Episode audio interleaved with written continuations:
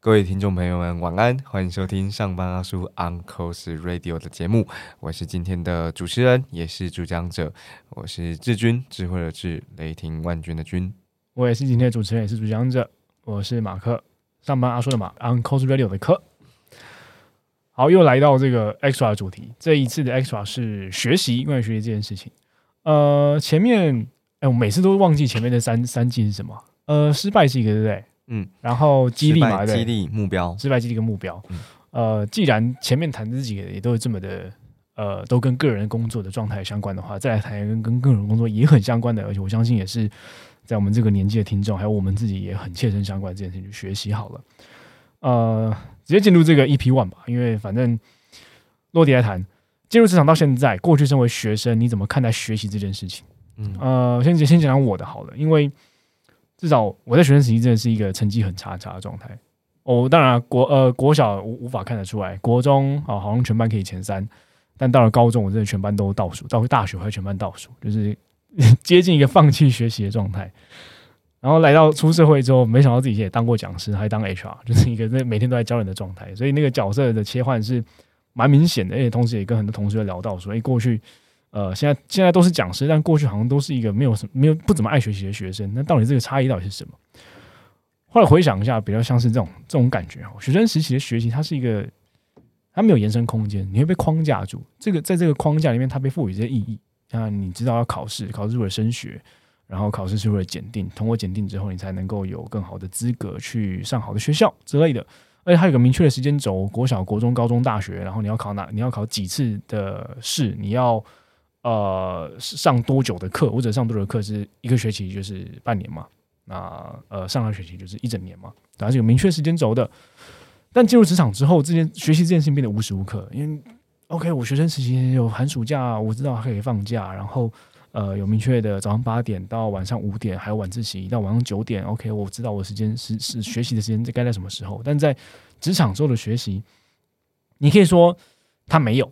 他没有一个明确时间轴，但他其实也是有，而明确时间就是无时无刻。学习这件事情在职场里面，它变得没有特定的时间轴了，框架也是弹性的。例如说，你当下的职位、职务，你未来需要的技能或知识，而且尤其是进入职场之后的学习，同时也代表我们已经长大成人，有独立思考意识。我很喜欢在三年前吧，三四年前，一个前辈告诉我的，就是成人学习代表的是成熟大人的学习之道。我们都在学习，当我们身为一个成熟大人的时候，到底。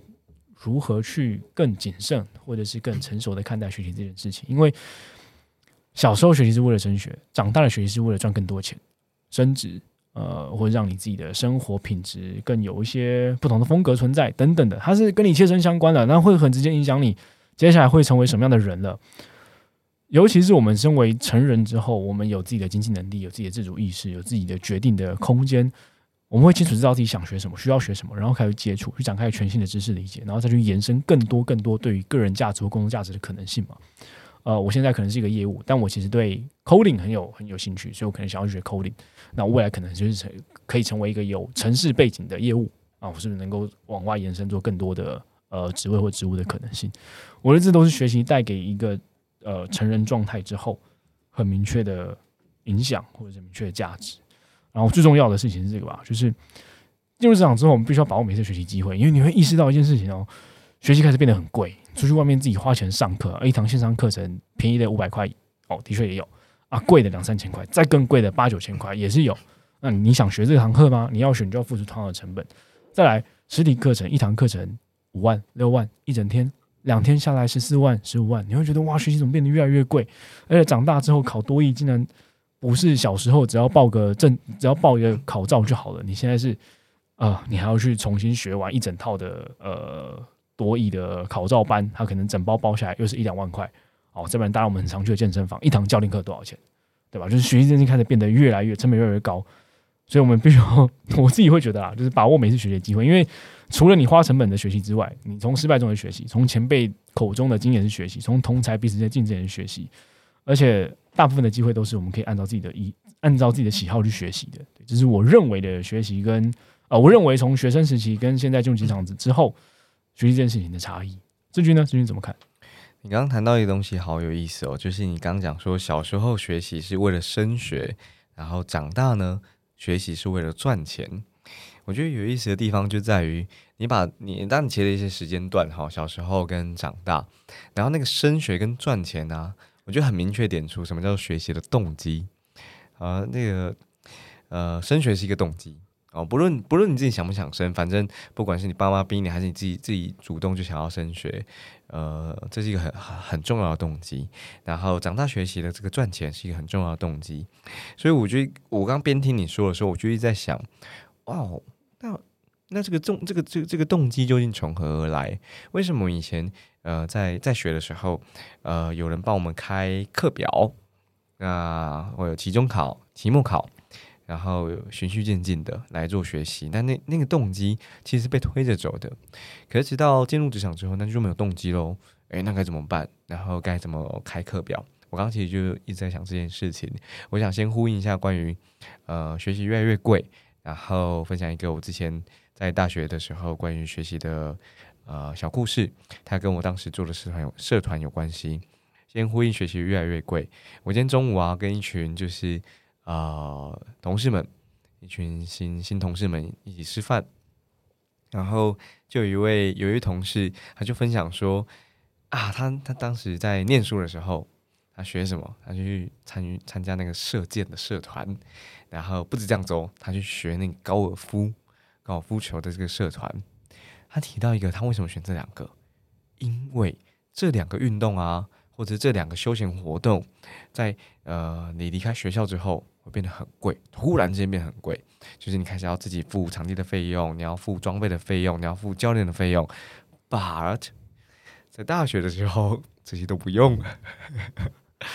哎，我觉得这个很 make sense 哎，就是我们应该把握那些我们可以拥有某一种身份去做学习的时候，它特别的呃价格特别的低低廉，甚至是免费的时候，应该掌握那些时间。可是那就是可惜的地方啦。就回过头来看，哎呀，早知道那个时候，我如果知道我现在这个兴趣，那该有多好，对不对？我都觉得有点有点可惜。突然觉得大学好像有个潜水课之类的。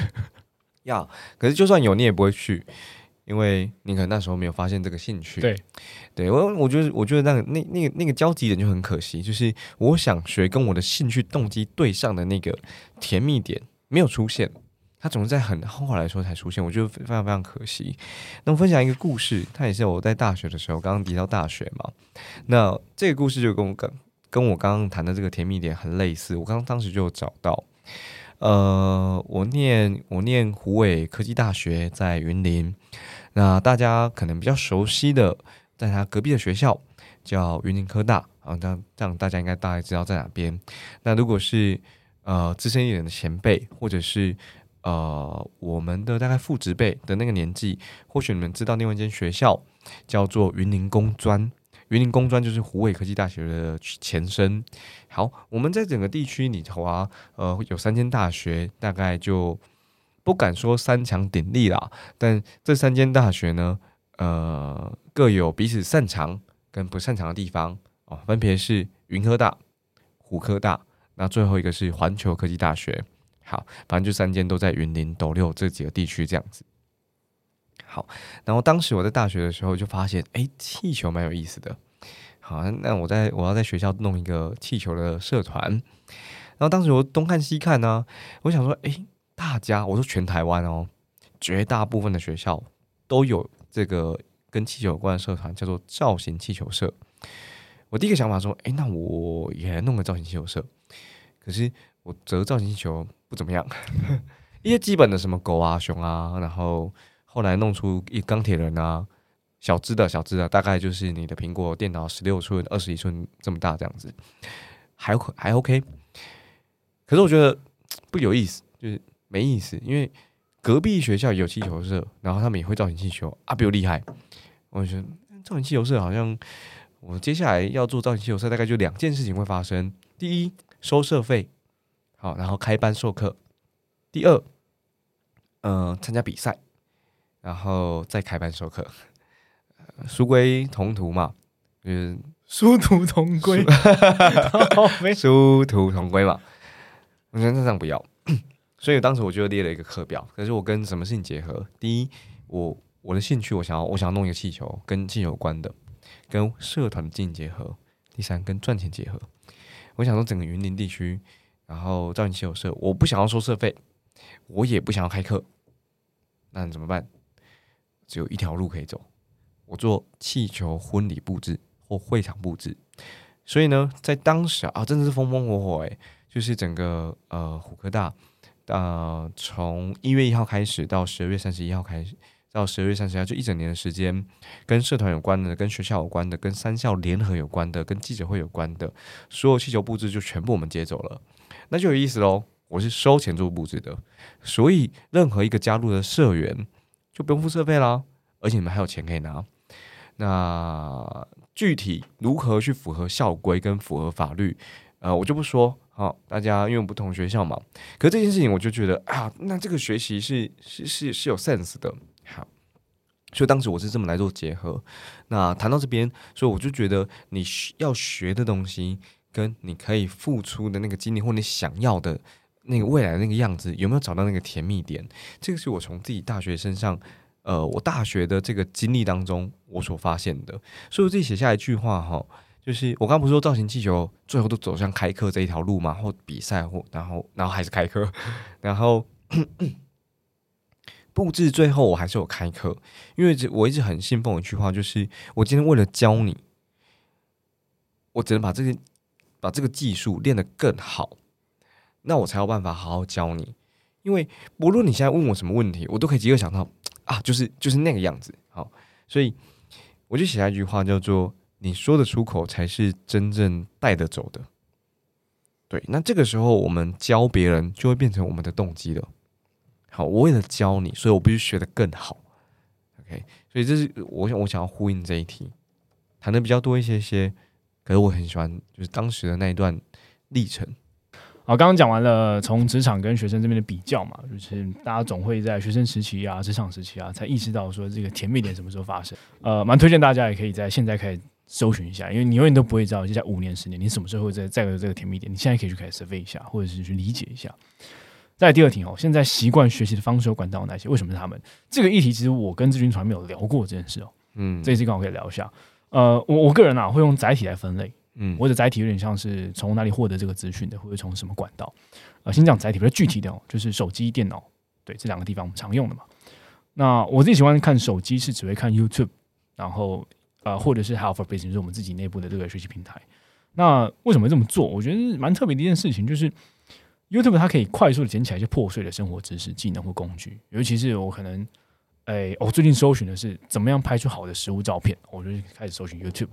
或者是我可能会想要知道，哎，什么东西怎么操作？哦，例如说，我可能买一台新的相机，我会忘记这个型号怎么操作，我就搜寻一下，我想很快让我知道，OK，这这相机怎么操作？五分钟以内就能够让我快速的理解啊！特别想到四月的时候酿美酒，我也特别做这件事情，我在 YouTube 搜寻酿美酒，我就真的教我快速教几个步骤，怎么处理梅子，怎么样洗梅子，然后呃，到底桶子浸泡或者是清洗需要哪些细节？五分钟解决，很快。马上两桶没人尿完的，就是这种东西是很快去捡起来的东西。但来到电脑了，电脑也是常用的嘛。但电脑我习惯看的就是文章或工具类的文章，尤其是以工具类为主了。那这些捡起来的破碎资讯，它其实又不太一样。它是一些趋势的资讯，它是一些别人的经验案例。因为文章它相对可能阅读时间三分钟、六分钟、十分钟，你可以很快速的理解到，OK，现在这些人怎么看待这个趋势？他认为未来的场景是什么？或者是他过去的经验是什么，然后跟你分享一些故事，跟你分享一些一些案例。所以文章用电脑看，文章用手机看，我自己觉得蛮吃力的啦。尤其是你要看这么多文字的时候，我自己其实就是手机就是拿来看看影片的。然后电脑的话也还会特别来看这影音课程，像我刚刚讲到，呃，How for Business 就是我们内部的学习平台，它是一个完整的知识体系嘛，所以呃，相对完整的，你可以从呃整个知识的脉络，从无到有的把它捡起来。呃，像我刚刚讲的，YouTube 它可能五分钟、十分钟捡起来一个知识，可是。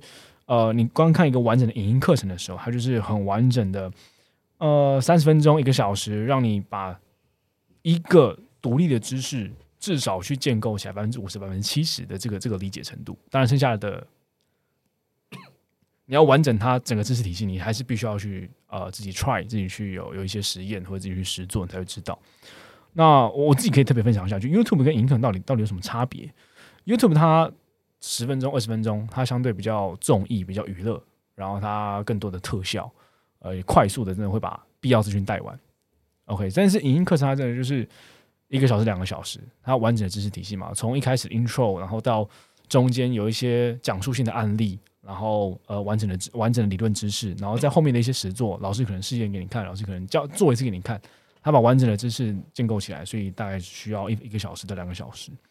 我自己会觉得这样来分类哦，就是像我刚刚讲的，YouTube 捡起一个知识，它大概也只是把这整项知识减个百分之十，你可以马上应用的状态而已。但你要知道它的脉络跟逻辑嘛，有难度。我再举例酿美酒好了，对我知道怎么搓梅子，我知道怎么样洗瓶子，但为什么这么做，我我还真不知道。就就为什么要酒精擦完喷完之后还要还要泡热水？I don't know why。然后梅子这样搓动要搓哪里？那梅子搓你用牙签搓，跟你用刀砍它一半。那个功功呃功效的差别是什么？我也不知道。然后糖的比例放多少？背后的原理原则是什么？我也不知道。然后美酒到底这个基酒要怎么放，或者是基酒怎么选择哪个比较好？我也不知道。所以这个脉络是不清晰的。我只是知道当下可以应用而已。对，但今天如果你是一个呃完整的影音课程的话，至少它都能够把一个知识或技能减到百分之五十，剩下的再再陆续补足，或者是你再回头去复习，甚至你再延伸找其他的。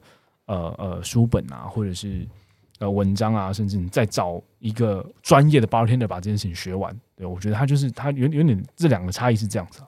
我觉得有一个小挑战的地方，我想要这边打断你问一下，就是我怎么知道这一堂课会是我要的？不论是你称之它，所以我不要用课好了。好，我怎么知道这个知识内容就是我现在脑中缺乏跟我想要的？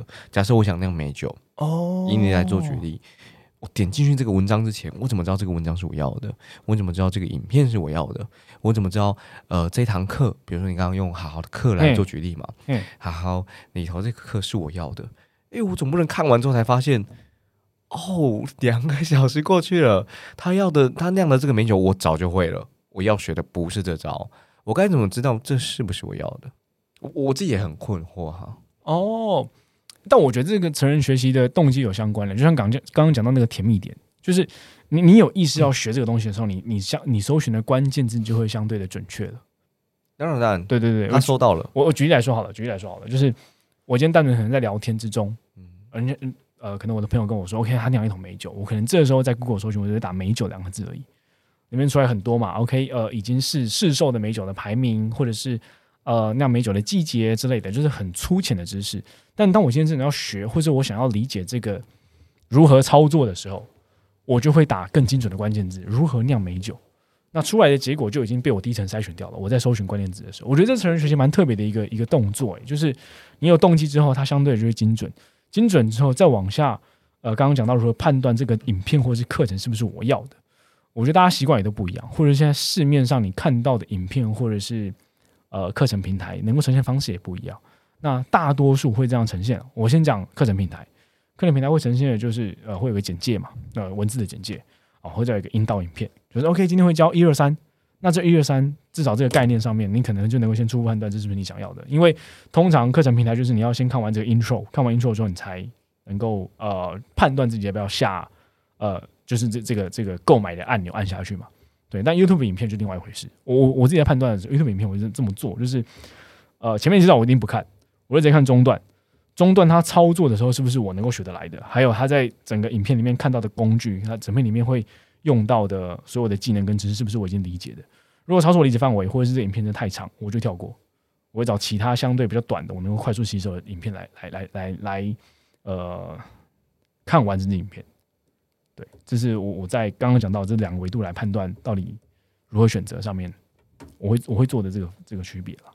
嗯，有意思。OK，那我也分享一下，就是我如何呃学习管道跟方式，就比较单纯。我就我嗯，有可能是我比较无聊，我就写了一个，就是叫做有用才有用，无用叫五毫。那要没有用到的，我自己很难去学。所以大部分我学习东西都是 on job training。所以如果你曾经听过 on job training 的话，就是在职场里头边做边学。那 顾名思义，我大部分学习都跟工作有关。那我提一下 on job training。呃，一边工作一边学习知识技能，并不叫做 on job training，那不叫真的在学，因为那是没有学习计划的。一个好的 on job training 是会有学习前的准备，包含计划跟目的。接着透过这四个步骤，各位如果熟悉的话，或许呃你不见得听过，但或许这么被带领过，叫做说给你听，做给你看，换你做做看，然后成效追踪，其实就这样子。所以我回头回过头去看刚刚 Mark 所提的这个叫做美酒，诶，他肯定他得他打算酿了，他才他才去学嘛，所以他就真的酿了，然后他也在从中知道啊这个呃基酒太多了。呃，比例错了，然后糖的这个比例，所以他，我觉得那也很符合我刚刚所说的，就是呃有用才有用的这个点。所以呃这么看来，不论是什么样的载体，或者是它的呃形式，就是文章也好，影片也好，或 on job training，呃这种实战的也好，我觉得都都蛮符合，就是没用没没。呃，没有用到的，我们都很难去去学习。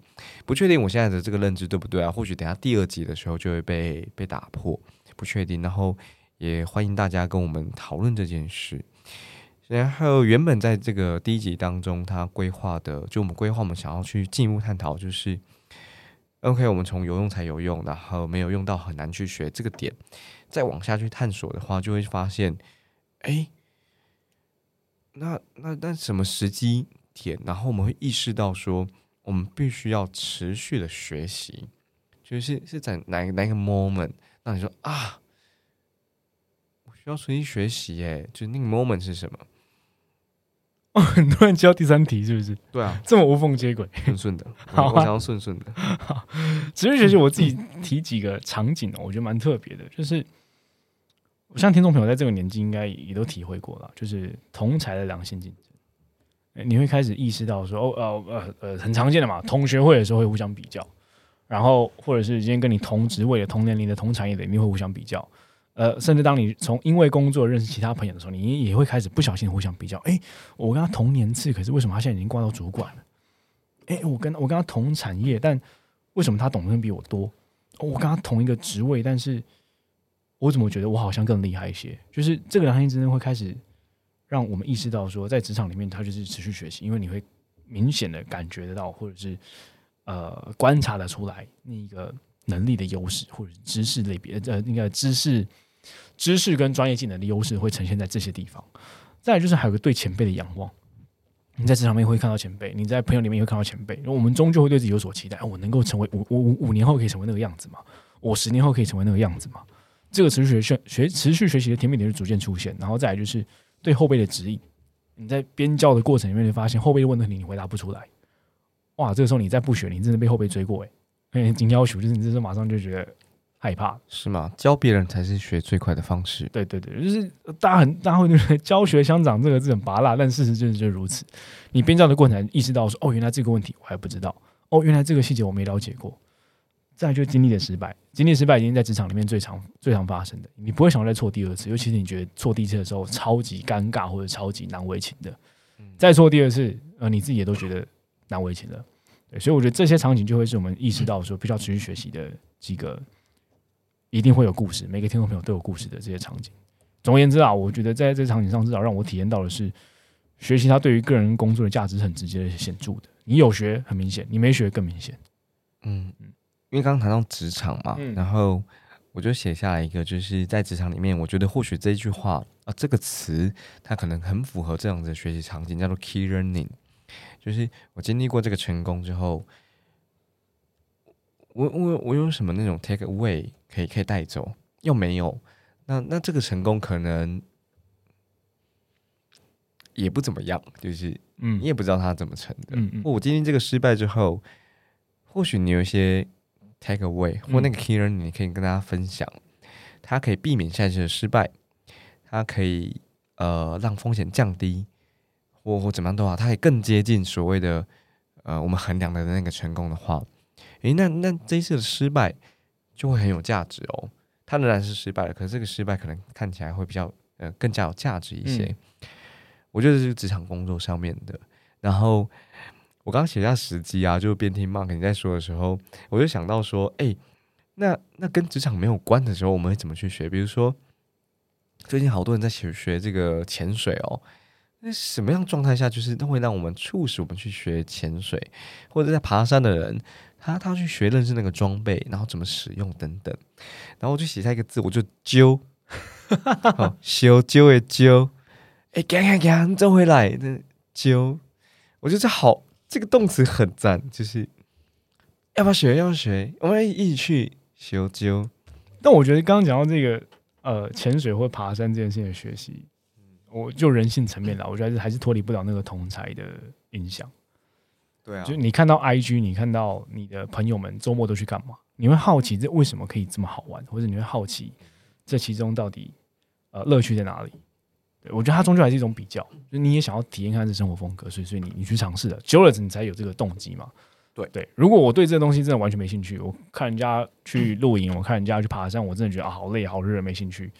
呃，你完全不想跟这些人比较，或者是你的同温层就是没这些人，你也不会有这个起心动念。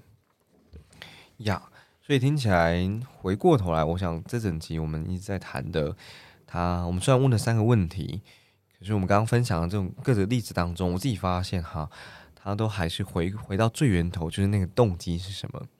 当然，动机冒出芽来的时候啊，比较啊升学啊，别人高我一截。那个动机出现的时候，我觉得那个学习就完，就我们就会踏出第一步。对